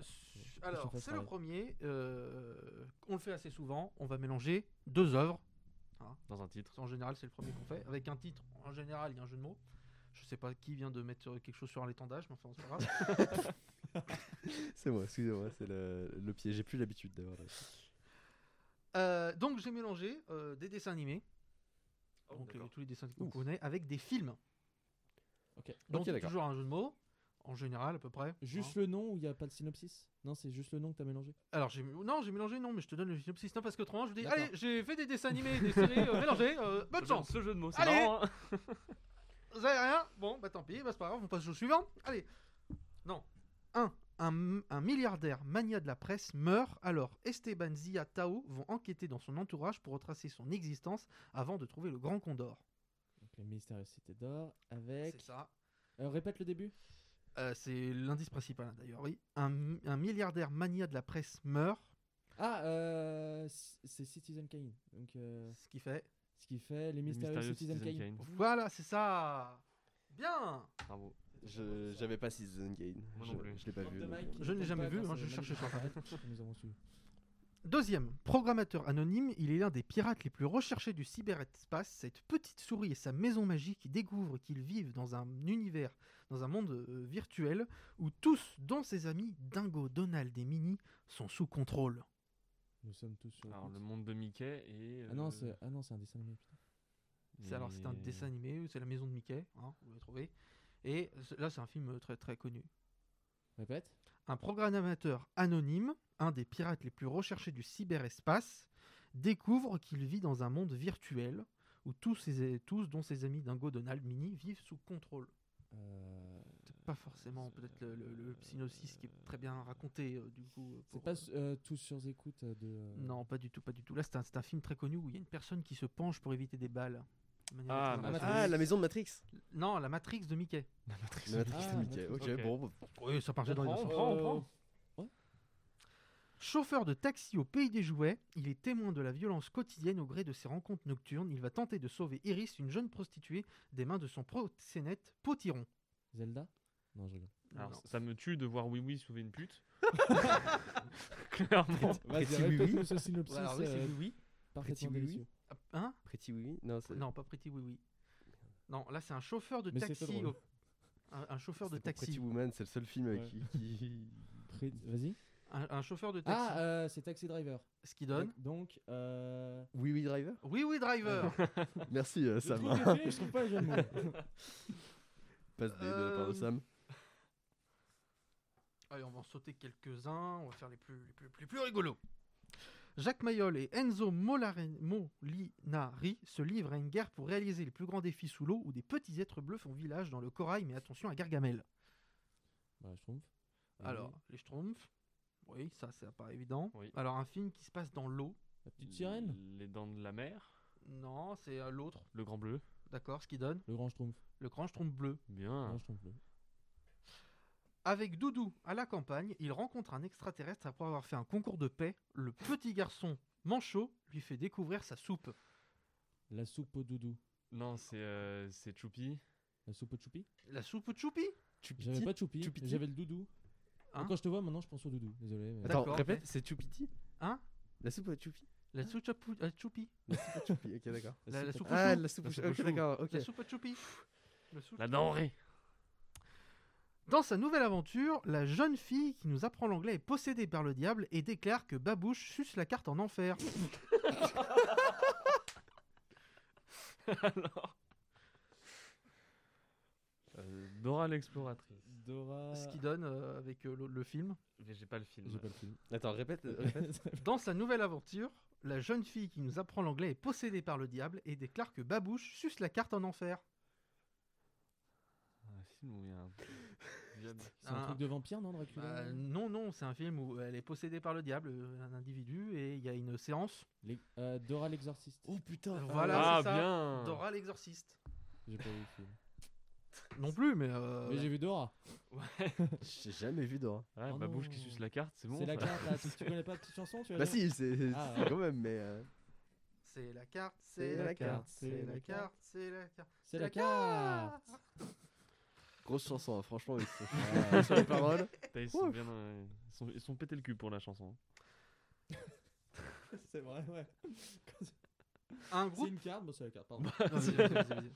Un groupe de 6 fées au pouvoir magique combattent le côté obscur de la force en étudiant à Magix comment manier le sabre laser. Alors les Wings, Star Wars, tout simplement. Star Wings. Durant un mariage, un groupe tue tous les convives, la mariée survit et veut se venger du chien à la tête de Two Pines, père de l'enfant qu'elle porte. Elle souhaite aussi se venger de tous les assassins, l'ami du chien, un petit garçon ou encore Caroline la tortue. Kill Bill et Bill. Boom. Oh, très beau.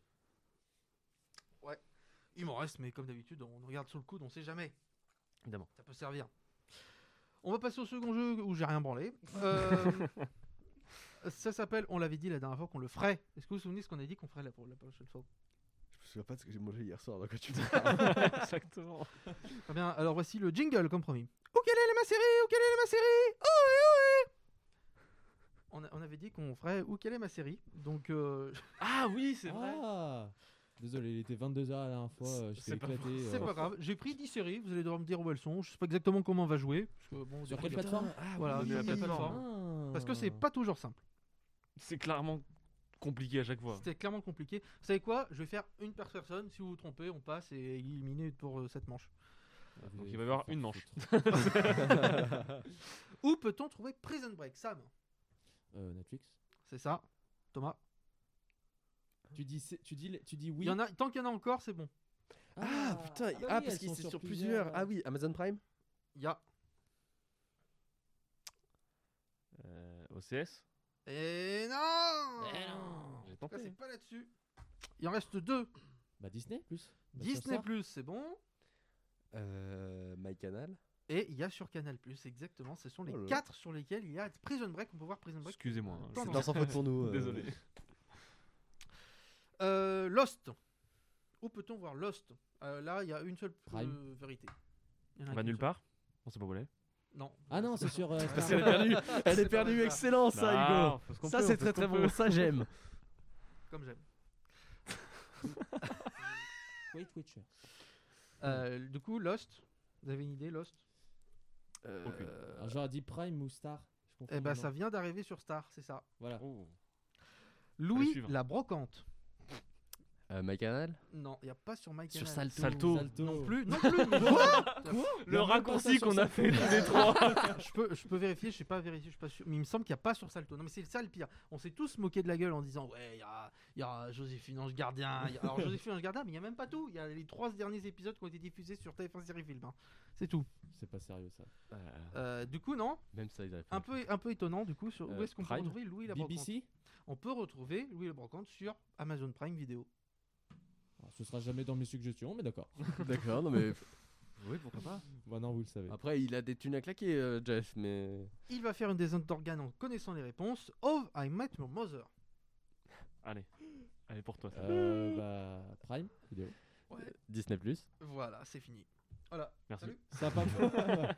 Hugo, tu peux partir. Non, mais je vais prendre des cafés. On a plus besoin de toi, c'est bon. Où peut-on retrouver Friends? Netflix. C'est ça. Uniquement. C'est tout. De toute façon, Friends, ils viennent, ils repartent, ils s'en vont, ils reviennent. Ça s'en va. Ah, mais ça revient. Clairement. C'est fait de tout petit rien. Ça se chante, ça se danse, ça revient, ça se retient comme une chanson populaire. Il faut que tu fasses une parodie de cette chanson dans le prochain Flexi pour une pub. D'accord, ok. Oula. Ça donne des ordres et tout. Ouais, surtout que j'ai quasiment épuisé, comme je disais à Sam par message, j'ai quasiment épuisé tout ce que j'avais. Donc je n'ai plus rien, donc avec le stage, ça va être facile d'écrire. Qu'est-ce qu'on peut demander aussi? The Office. Où peut-on te voir, The Office? Prime, ouais. Prime et Netflix. OCS. Non plus. Ah, Salto. Sur Salto. On peut voir The Office sur Salto. Ah mon dieu. C'est l'un des rares trucs qui donne envie d'avoir Salto, mais on lui laisse. Oui, encore. Ouais. Autant prendre Prime. Où peut-on voir Buffy contre les vampires? Prime encore. Prime, en effet. Disney. Et il nous manque Netflix. Salto. On n'est pas loin du running gag là. Hein. C'était mieux à l'époque où il n'y avait que 3 plateformes en fait. Ouais, mais bien, on peut faire des jeux comme ça, c'est super. Où peut-on voir le mentaliste? Prime aussi. Prime uniquement. Dans le bâtiment F. Quoi? Je ne sais pas. J'aurais tendance à dire qu'on ne voit pas le mentaliste, mais après, bon. Comme vous voulez. Oh, ça... Ah, maintenant c'est sur Star. Ah bon aussi? Ah, je sais pas, ça m'a pas affiché. Mais c'était plus une question que. Non, je crois pas. Faut vérifier, mais je ne crois pas. Et où peut-on voir Glee? Netflix. Sur la VHS de mes parents. Ah, ça c'est possible, mais je ne peux pas. C'est sur Star maintenant. Sur Star, peut-être. Oui, ça l'est. Et sur Prime. Et sur Prime. Voilà, ah là, les trois. Ouais, les trois. On peut voir ça un peu partout. Ils ont mal négocié leur contrat. Bah, je ne sais pas comment faire. En fait, c'est possible qu'il y en ait sur plusieurs, mais enfin bon. On va faire le dernier jeu. Vous l'avez entendu déjà en préambule. On va jouer avec Christophe Hondelatte qui vous a présenté. Alors, ça va être phrases d'Hondelatte. Est-ce qu'elles ont été dites ou est-ce qu'elles n'ont pas été dites par Christophe Hondelatte? Vous l'avez entendu, il a toujours des phrases un peu folles. C'est des histoires qu'il raconte sur Europe 1 ou un podcast, des histoires un peu scabreuses, certes, mais pas seulement. Alors je vais vous donner des phrases. Est-ce qu'elles ont été dites par lui ou est-ce qu'elles n'ont été... est-ce que c'est moi qui les ai inventées? Il va falloir deviner. Vous avez compris le jeu? Oui. Ça, c'est simple, hein. On commence.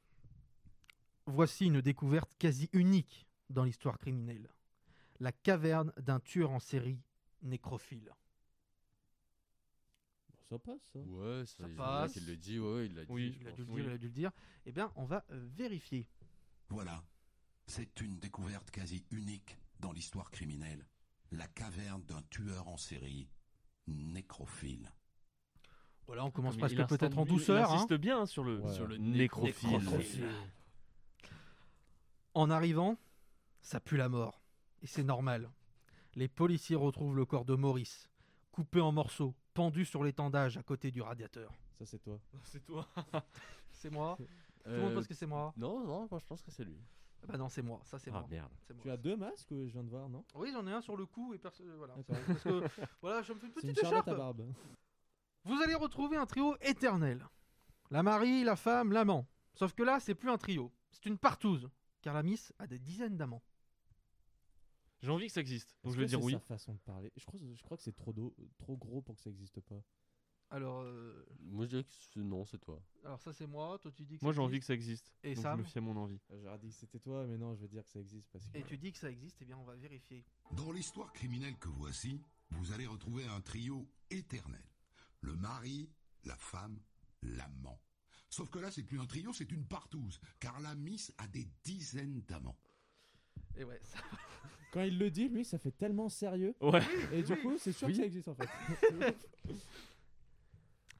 Elle ouvre la lettre et commence à lire. Va crever, salope! Va crever! Ça existe pas. Pardon, ça existe pas.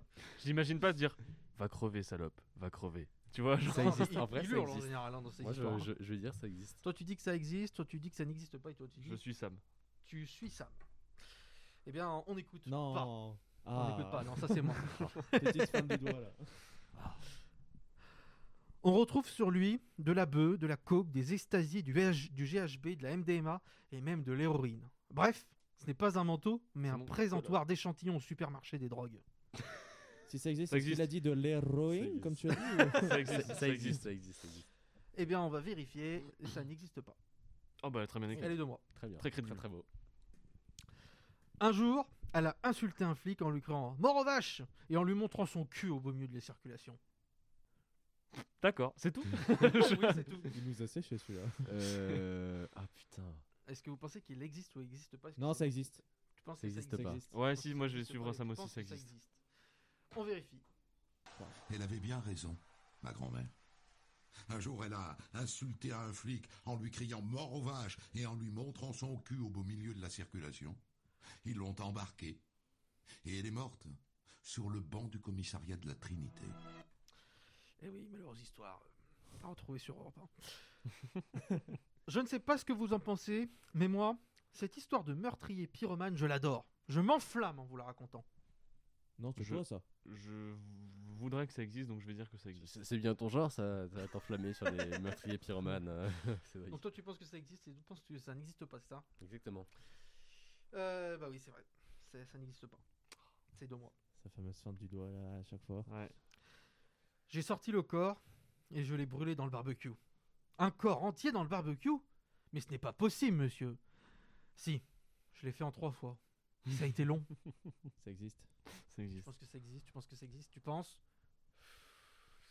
Ouais, vas-y, ça existe. Tu penses que ça existe et vous avez tous raison. J'ai senti qu'il y avait un doute sur moi. Alors j'ai sorti le corps. Et je l'ai brûlé. Dans le barbecue. Un corps entier dans le barbecue? Mais ça n'est pas possible, monsieur Piette. Ben si, je l'ai fait en 3 fois. Ah, ça a été long, hein. À chaque fois, il a fallu que j'alimente le feu des nuits entières. Hein. Et puis ensuite, je mettais les cendres dans le poubelle. Et je les ai jetées.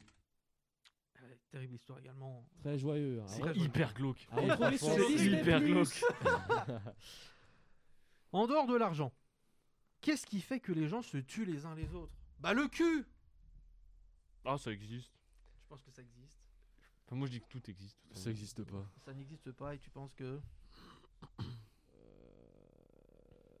Tu te mets de quel côté? Allez, ça existe. Tu penses que ça existe? On vérifie. Les gendarmes ne croient plus trop que Luc Heran ait été tué par un autre détenu. Ils sont sur une autre piste. Allez, je vous laisse mijoter un peu. Depuis le temps que je vous raconte des affaires criminelles, en dehors de l'argent, qu'est-ce qui fait que les gens se tuent les uns les autres?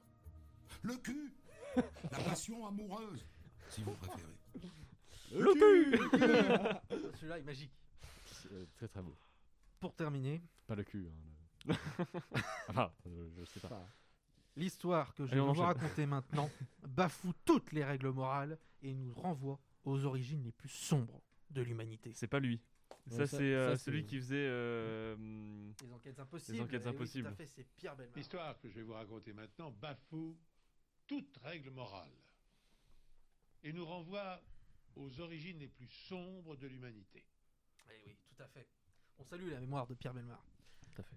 Ça me fait penser, tu pourrais faire ce jeu avec l'émission Ça va se savoir. Ah, c'est avec c'est, les intros qui sont aussi incroyables. J'en ai d'autres peut-être dans la tête et disponibles.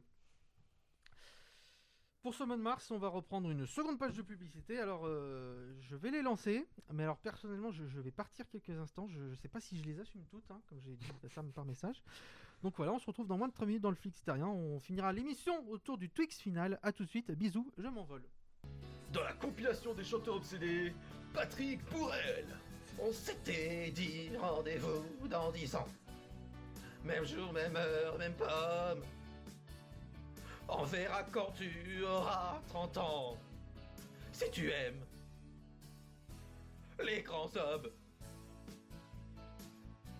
Les grands hommes. Les grands hommes. David Appiné. On devrait toujours dire avant l'importance que la chose prend, tant qu'il est encore grand. Mais tu ne m'as pas léché le gland. Benjamin Branlet, comment est ta bille?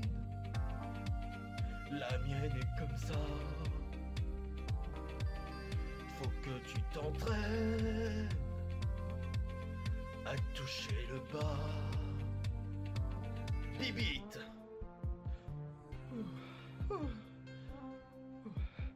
Tout doucement. Envie de changer d'atmosphère, d'altitude. Ouh, 7e ciel. Tout doucement. Besoin d'amour pour remplacer ta habitude. Tout simplement.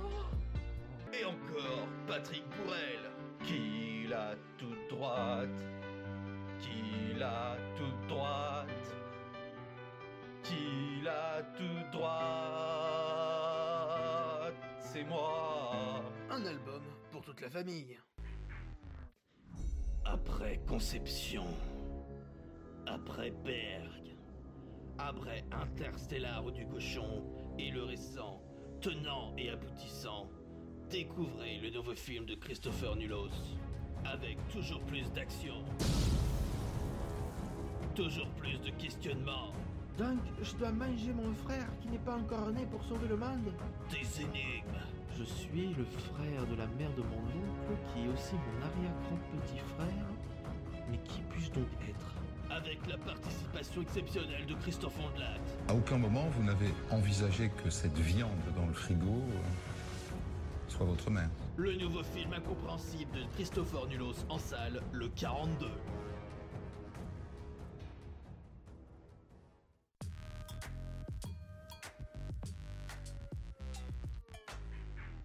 Mais du coup, on s'excuse auprès de nos auditeurs pour ça, non? Je sais pas. Peut-être. Surtout Cédric. On s'excuse d'être d'accord pour diffuser ça. Voilà. Ne nous coupez pas les subventions, s'il vous plaît. Parce que Hugo et moi, on n'est pas dans ce truc. Ah, nous, on ne sommes pas l'autorité. Moi, je m'en fous, c'est la dernière fois que je suis ici, après, je m'en vais.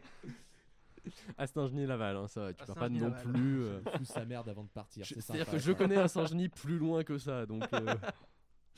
Mes grands-parents. C'est la dernière partie de l'émission. Et c'est le Twix final. Pourquoi est-ce que le Twix final?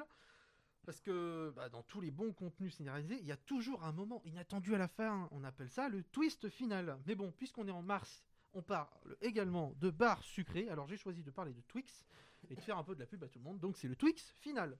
Est-ce que vous aurez plus Twix de droite avec Sam, qui nous parlera de The Last Avatar, ou Twix de gauche avec Hugo? C'est toi. Qu'est-ce que tu vas nous proposer ce mois-ci? Et ce mois-ci, je vais parler de Formula One, la série documentaire de Netflix qui retrace une saison entière de Formule 1. Est-ce que tu pourrais nous mettre la bande-annonce d'emblée, s'il te plaît? Évidemment.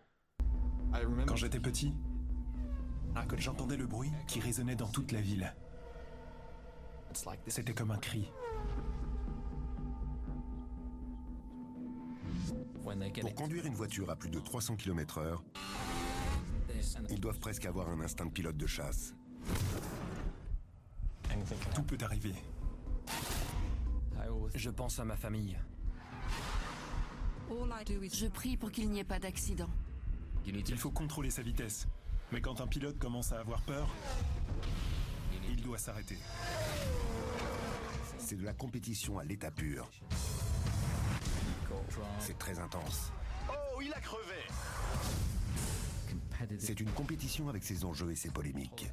Vous pensez que le championnat est juste? C'est un peu un cirque ambulant. On charge le matériel et 24 heures plus tard, on le décharge à l'autre bout du monde. On emploie tous des milliers de personnes qui ont autant envie de gagner que nous. Ce sont les meilleurs pilotes du monde. On pense tous être le meilleur. Si vous aviez la même voiture que Lewis Hamilton, vous arriveriez à le battre? Oui. On joue notre vie à tout moment. Énorme accident! Je n'ai pas peur de mourir. Wow! Je suis prêt à tout. Que le meilleur gagne. J'ai des frissons rien qu'à entendre la bande-annonce. J'attendais avec impatience cette nouvelle saison de Formula One pour revivre la saison 2020 de Formule 1 qui a été extraordinaire et historique. Mais Hugo, qu'est-ce que c'est que Formula One, me diriez-vous? Eh ben, je vais vous le dire, on se calme. Hein. Formula One, c'est une série documentaire originale de Netflix qui résume et retrace une saison entière de Formule 1. Ce sont les courses de tuture qui vont vite pour les fans d'Hanouna. Netflix a commencé cette série en 2018, pour la saison de 2018. Il propose des images, des témoignages et des coulisses inédites, ce qui rend d'autant plus intéressant le programme. Parce qu'on est vraiment immergé en fait, au cœur de la compétition et de la saison. Ainsi, cette année, la série va nous proposer de revivre le 7e sacre de Lewis Hamilton, qui a égalé le record du nombre de championnats du monde détenus par Michael Schumacher, qui d'ailleurs enverra son fils défendre leur nom sur les circuits cette année par faute de choix en fait, parce qu'à moins qu'on mette un moteur V12 à son lit, un volant et des ailerons, je pense pas que Schumi puisse faire grand chose, mais on l'embrasse quand même, très très fort, de toute façon il s'en tire à rien. On aura aussi l'occasion de revivre les deux moments de gloire français que cette saison 2020 nous a offert. J'ai nommé la victoire éclatante de Pierre Gasly au Grand Prix d'Italie et le crash spectaculaire de Romain Grosjean. Finalement, c'est un excellent résumé de ce que peut nous offrir la Formule 1, qui est un sport où tout est possible, même la mort, un sport où on peut passer de la joie au deuil. Alors c'est glauque, dit comme ça, mais en fait c'est la réalité. Regarder la F1 et des sports automobiles de manière générale, c'est prendre le risque d'assister en direct à la mort de quelqu'un. C'est d'ailleurs ce qu'on a tous pensé pendant 5 minutes quand Romain Grosjean a cru bon de jouer les pyromanes avec une voiture pleine d'essence lancée à 300 km/h dans une barrière. Oui, même moi, parce que même moi qui suis pas du tout la F1, les images m'ont fait clairement très très peur. Ah oui, c'était très flippant. Et mais moi, vraiment pendant 5 minutes j'ai cru qu'il était mort, et d'ailleurs en Formule 1 ils montrent pas les images quand il y a des gros crashs parce que potentiellement le mec est mort, donc ils montent pas les ralentis, et du coup tant qu'ils montent pas les ralentis, on part du postulat que le gars est mort dans son accident en fait, donc du coup c'est flippant un peu. Mais du coup, comme je l'ai dit, l'événement que j'ai le plus hâte de revivre, c'est la victoire de Pierre Gasly. La victoire française, 24 ans, 3 mois et 18 jours après Olivier Panis. La France de nouveau victorieuse en Formule 1. Putain, j'espère qu'ils vont mettre les commentaires de Julien Febvreau dans le documentaire, parce que notamment le « Accélère ! Oui, il va aller la chercher !» qui en fait s'adressait apparemment à l'État français pour la campagne de vaccination. C'est énorme. Mais en avance, tu vois, ils étaient un peu...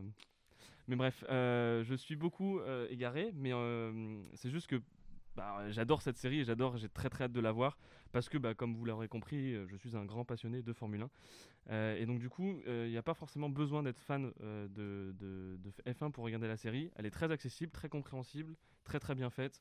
Et tout est expliqué et il n'y a pas de truc trop technique, donc c'est plutôt intéressant. Et en plus, cette année, elle a vraiment été très particulière, surtout à cause de la météo. Non, je déconne, le Covid, évidemment, hein, lol. Mais en tant que grand fan de F1, je ne peux que recommander, et encore recommander, de regarder Formula One dès le 19 mars sur Netflix. J'ai regardé un épisode, je confirme que c'est très accessible. Hein. Je n'y connais rien, mais alors rien. Je sais juste que ça marche, des fois un peu mieux que le foot sur Canal, mais vraiment, du coup, c'est l'audience que je connais plus que le sport, mais... Mais ouais, c'est accessible et franchement, c'est bien fait. Ouais. Et puis, comme je l'ai dit, il y a des trucs inédit. Et bah, comme je l'ai dit un peu en off juste avant, Netflix, ils ont mis le gros chèque-os, ils ont lâché les gros bifetons pour pouvoir avoir des accès pendant la saison. C'est-à-dire qu'ils ont des accès que même la télévision n'a pas. Ils ont des caméras, des endroits qui sont inaccessibles pour la télévision pendant la saison. Donc du coup, ouais, ils ont vraiment des choses très inédites à montrer. Bah, moi, je sais que du coup, il y a quand même un moment où la F1, c'était un peu un des seuls sports qui tournait. Et ouais, donc, littéralement. Oui, littéralement. Et, mais donc notamment au moment de la victoire de Pierre Gasly et de l'accident de Grosjean. Et c'est vrai que du coup, je voyais pas mal d'images ou quoi, et je me suis surpris à apprécier en fait. Alors, regarder une course entière, peut-être pas, mais regarder en tout cas les derniers instants, etc. Je suis surpris d'apprécier en fait. Bah, disons que la Formule 1, c'est assez spectaculaire dans le sens où tu vois quand même des voitures lancées dans des virages à 200 km/h qui sont roue contre roue, quoi. Mais oui, c'est vrai que tu peux te faire chier parfois. C'est un peu de toute façon dans tous les sports, tu vois. Tu as des matchs de foot où bah, tu vas taper un bon 0-0, il va rien se passer pendant tout le match et. Oui. Bah, tu t'en seras bien fait chier pendant 90 minutes, bah, c'est pareil là. Je me suis bien marré aussi sur les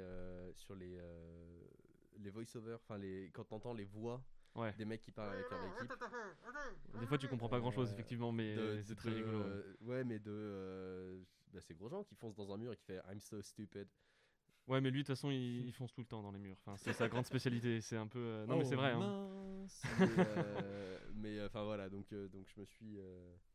Pour l'anecdote, Grosjean a arrêté la Formule 1 cette saison sur ce crash-là, mais c'était déjà prévu avant qu'il arrête la Formule 1.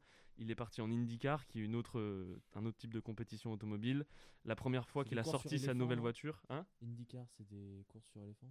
C'est un peu comme la Formule 1, mais c'est aux États-Unis, c'est la version américaine de la Formule 1, en fait. En gros, pour faire très très simple. Et la première chose qu'il a fait quand il a sorti sa première voiture, enfin la première fois qu'il est sorti en voiture avec sa nouvelle écurie, etc., bah, il a planté la voiture. Yes. Voilà. Non mais c'est voilà, j'aime bien, c'est un bon pilote, mais belle série. Il y a des crashs, il y a des morts. Le premier épisode, on est d'accord qu'il est chez As et que bah ils mettent mal la roue. Oui. Pour preuve que j'ai bien regardé. Oui, exact. Mais ça, c'était il y a 3 saisons, du coup.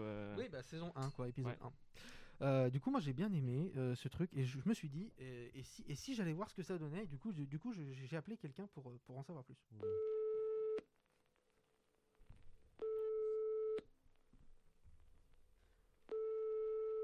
Allô, hôtel Formule 1 de Saint-Priest? Oui, bonjour, monsieur. Que puis-je répondre? Ouais, ça serait pour prendre une monoplace. Très bien, une suite alpine, ça vous va? Ah, c'est le nom de l'écurie. Parfait. Et c'est quoi le ravitaillement? Vous voulez savoir s'il est le repas offert, c'est ça? Ah, pardon, j'ai la tête dans le guidon, pardon. Matin, midi et soir. J'ai une dernière question. Y a un allô? Ouais, et il y a un allô? Oui, allô. C'est génial. Avoir un nom pour l'information? Touron. Très bien, monsieur, ça marche. Non, ça roule. Est-ce que t'as fait la voix de la mort? L'appel très con de Rire et Chanson. Oh non. Aïe, aïe, aïe. C'est sur ça qu'on finit le Twix de Hugo. Très belle manière de terminer. C'est Twix droit ou gauche du coup? Lui, c'était le Twix de gauche. Et il est nappé ou il est enveloppé de caramel? C'est recouvert. Sam, c'est à toi. Tu vas nous parler de The Last Avatar pour ton Twix de droit. Est-ce que tu veux écouter la bande-annonce? Ouais. Allez, c'est parti. Vous êtes Jake Sully. On vous propose de repartir à zéro dans un nouveau monde. Vous aurez un rôle décisif. Je m'étais engagé dans les marines pour en baver. Je me disais que je pouvais affronter n'importe quelle épreuve. Tout ce que je cherchais depuis toujours, c'était une bonne raison de me battre. Mesdames et messieurs, c'est la bonne... Vous n'êtes plus dans le Kansas. C'est la vanne. Vous êtes sur Pandora. C'était... Ah, pas compris. Vous avez une population d'animaux. Alors, non, mais je l'ai pas regardé en français, donc je... Ah, okay. Mais t'avais pas remarqué que depuis tout à l'heure, il s'était engagé dans les marines et il parle du Kansas. C'est là que j'ai compris. Mais justement, j'étais en mode, attends, The Last Avatar, c'est...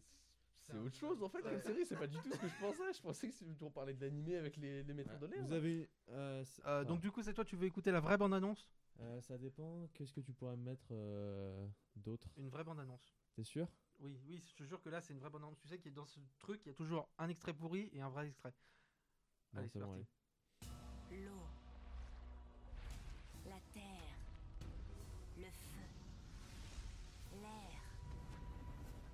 Il y a très longtemps, ces quatre peuples vivaient en harmonie. Mais un jour, la nation du feu décida de passer à l'attaque. Seul l'avatar, maître de ces quatre éléments, pouvait mettre fin à la guerre. Mais juste au moment où on avait besoin de lui, il disparut. 100 ans plus tard, mon frère et moi avons découvert le nouvel avatar. Un fils de l'air appelé Hang. Et même si sa maîtrise de l'air est exceptionnelle, il a encore beaucoup à apprendre avant de pouvoir sauver qui que ce soit. Mais je suis certaine que Hang peut sauver le monde. Ouais, c'était la bande-annonce du vrai The Last Avatar et pas de Avatar, le film avec les 5 prochains films à venir, le 1, le 2, le 3, entre 2022 et 2045. Du coup, je pense que la bande-annonce résume bien. Donc voilà, super, bon, bah c'est fini. Du coup, Avatar, le dernier maître de l'air ou Avatar de Last Airbender.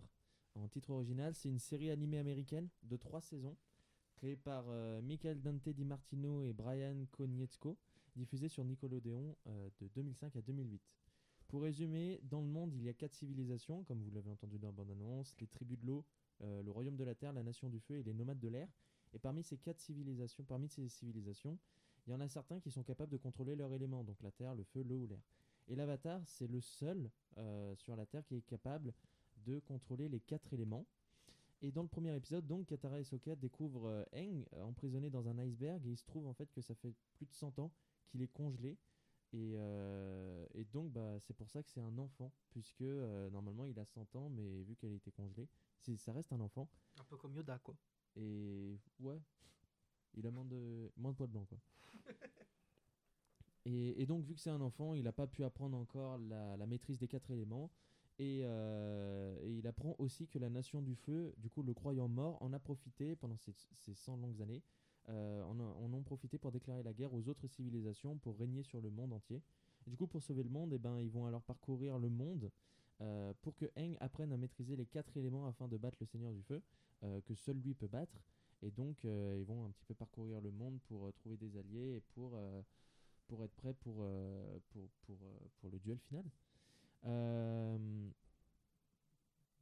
Consonne. Attends, j'ai raté, merde, j'ai perdu. Voilà, donc je conseille vraiment cette série. Sur IMDb, c'est la 11e meilleure série. Elle est notée comme 11e meilleure série devant Rick et Morty et les Sopranos, avec une note de 9,2, donc c'est quand même pas rien. Du fait qu'elle soit américaine en anglais, malgré que ça se déroule dans un monde asiatique, beaucoup ne la considèrent pas comme un animé japonais, mais même les japonais eux-mêmes disent que l'animé n'est pas c'est pas une nationalité, c'est un style en fait. Donc même si c'est en anglais, elle est considérée comme une série animée japonaise. Et on peut préciser également que ce n'est pas une adaptation d'un livre, d'un comics ou d'un manga, ce qui est un peu rare de nos jours. C'est l'adaptation en manga qui a été faite après la série, donc c'est un bon point, je trouve, que pour les créateurs.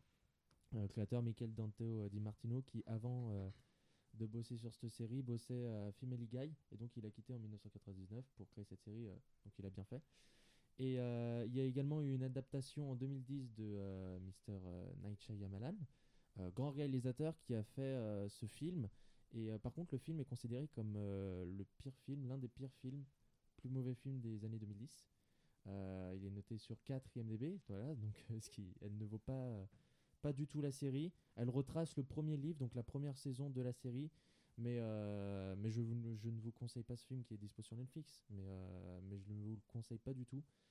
Allez plutôt regarder la série qui a également une autre adaptation, une suite, le livre de Kara, il me semble, l'histoire de Kara, qui est un petit peu la suite de Last Airbender. Et donc, je vous la conseille également, qui est dispo, je crois, sur Canal+, ou sur les plateformes américaines. Mais voilà. Bah super, je pense que tu nous as tout dit. Thomas, tu as été convaincu par qui ? Qu'est-ce que tu vas regarder ? Peut-être Plus Formula One, hein, je pense. Je suis de moins en moins dessin animé, j'ai vraiment beaucoup de mal. Donc, même si Avatar, c'est censé être très très bien, je pense que Formula One. Même Dora l'exorciste. Surtout Dora l'exorciste. Oui, Driver. Oui, Driver. Ouais. Je voulais voir Oui, Driver. Ouais. Bon, bah, on considère que c'est Hugo qui a gagné hein, cette fois, c'est pas grave, Sam. On applaudit une fois. C'est bien suffisant. C'est ainsi que se termine ce Flixitarien de mars. Très heureux d'avoir enfin pu le faire en studio. Pardon. Excuse-moi. Non, mais Flixitarien de mars, juste après le Twix. Mais c'était l'origine, la vanne de base. Le départ. J'ai pas du tout. Merde. Mais en tout cas, on embrasse Persévérance. Hein, et ceux qui ont la rêve. Je n'ai pas écouté quand tu l'as dit. En fait, je l'ai dit dans l'introduction, ça aussi. Elle est passée discrètement. Pas très discrètement alors. Je me suis dit la même merde que Sam. Ce qu'il dit, hein, alors non, Mars par contre, il y a que toi hein, qui l'a pas écouté parce que tout le monde avait compris. Ouais. Hein. Je pense que même s'il a tapé le Jules, il l'avait compris la vanne. Oui, je vous ai dit lequel aiguisera plus votre curiosité avec persévérance. Ah ouais, fallait la chercher celle-là. Ah ouais, il y a des vannes cachées. Réécoutez ce podcast. C'est un bon moment. Il y a une énigme cachée. Pascal, jamais vous. C'est insupportable votre attitude. C'est ainsi que se termine ce Flixitarien de mars. Très heureux d'avoir enfin pu le faire en studio. Pour ma part, c'était sans doute la dernière fois. Hein. C'est vraiment par nécessité. June, il nous l'a fait 5 fois. Hein, c'est la dernière fois que je suis dans ce studio. Oui. Du coup, bon, en fait, on retrouve Cédric le mois prochain. Un peu comme Charles Aznavour, quoi. C'est-à-dire que tu fais ta dernière toutes les semaines. Ouais, vraiment. Exactement. Puisque j'ai trouvé un cool stage.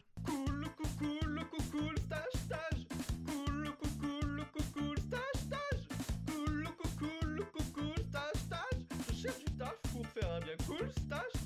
C'est, je n'espère pas le dernier Flixitarien, hein, non. On se dit rendez-vous pour le mois prochain. Oui, avril. Bien sûr. Merci à nos Flixitariens autour de la table, merci Sam. Merci à toi, c'est très cool. Tu souhaitais nous dire hein? Tu souhaitais dire quelque chose? Non, je voulais juste que tu arrêtes de faire ça là, avec le micro. Parce que, pourquoi? Tu m'étonnes que le pied tombe. Hein. Ça, et puis en plus, ta voix qui va partir dans tous les sens. Oui, bon, c'est pas grave, les gens. Déjà d'habitude, quand ça bouge pas, ma voix elle part dans tous les sens. Oui, effectivement. Mais justement, limite le phénomène. Merci Thomas d'avoir été avec nous. Merci à toi pour l'invitation, ça fait du bien de revenir dans ce studio. Partagé. Et Hugo, merci à toi également. Merci beaucoup. On se retrouve très vite, hein, du moins pendant le Flixitarien dans le podcasting. Hein. Je ne sais pas s'ils seront tous diffusés, parce qu'il y en a 10 en gros qui vont être enregistrés. C'est dans ces chroniques qu'on se retrouve à coup sûr sur le Troisième Lieu, en podcast sur Deezer, Apple Podcasts, Spotify et autres. Bon retour à la fac pour vous, hein, puisque visiblement tout le monde retourne un peu à la fac. Bonne digestion, sûrement. Bonne semaine difficile, encore, hein, de couvre-feu, voire de confinement le week-end. Bon concours d'anecdotes et à bientôt. Et n'oubliez pas, soyez flexitariens. On vous conseille de binouanier. C'est vrai que les aventuriers de la tribu réunifiée ont décidé de vous éliminer et leur sentence est irrévocable. Le stratège Cédric est évincé de la partie. Beau joueur, il s'en va la tête haute.